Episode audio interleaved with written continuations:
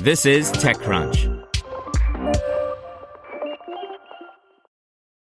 If you enjoy this podcast, you should check out The Hustle Daily Show. More than 3 million young professionals read The Hustle Daily's email for its irreverent and informative takes on business and tech news. Now they have a daily podcast called The Hustle Daily Show, where their team of writers break down the biggest business headlines in 10 minutes or less and explain why you should care about them. They'll also do deep dives on topics like why it's nearly impossible to buy an original Bob Ross painting. I recommend the show about a university that's using a hologram of Albert Einstein to teach science. Search for the Hustle Daily Show in your favorite podcast app. Today's briefing is brought to you by NetSuite by Oracle, the world's number one cloud business system.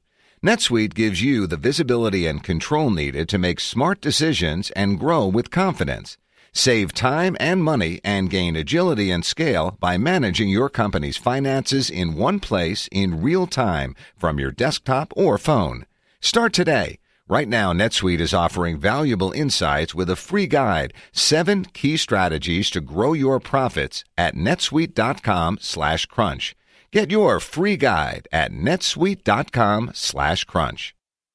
Your Sonos system will stop receiving updates if you have an old device. By Romain Dillet. Smart speaker manufacturer Sonos has announced that the company is going to drop support for some of its products. Sonos stopped selling these devices a few years ago. While nothing lasts forever, dropping support is going to have a lot of implications and shows once again that the connected home isn't as future proof as expected.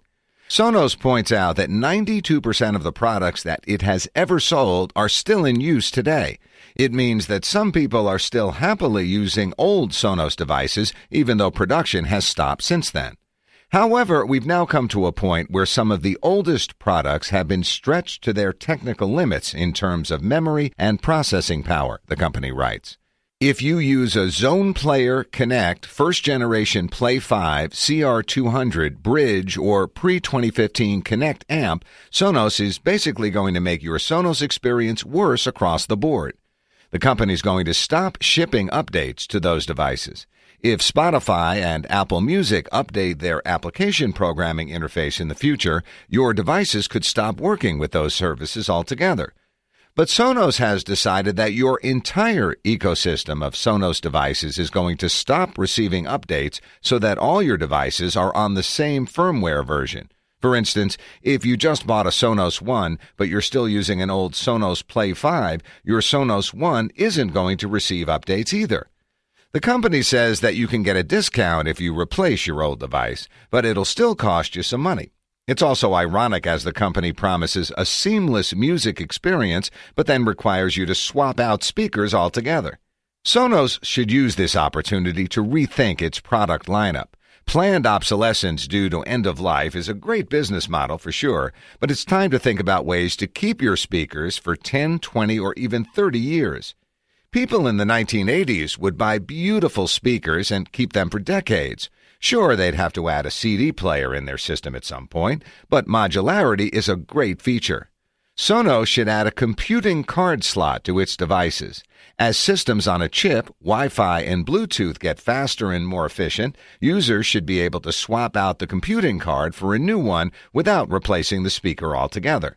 That would be a more in- that would be a more environmentally friendly process than bricking old devices with their questionable recycle mode. Hey there, I'm Dylan Lewis, one of the hosts of Motley Fool Money. Each weekday on Motley Fool Money, we talk through the business news you need to know and the stories moving stocks on Wall Street. On weekends, we dive into the industries shaping tomorrow and host the experts, authors, and executives that understand them. Tune in for insights, a long term perspective on investing, and of course, stock ideas. Plenty of them. To quote a listener, it pays to listen. Check us out and subscribe wherever you listen to podcasts.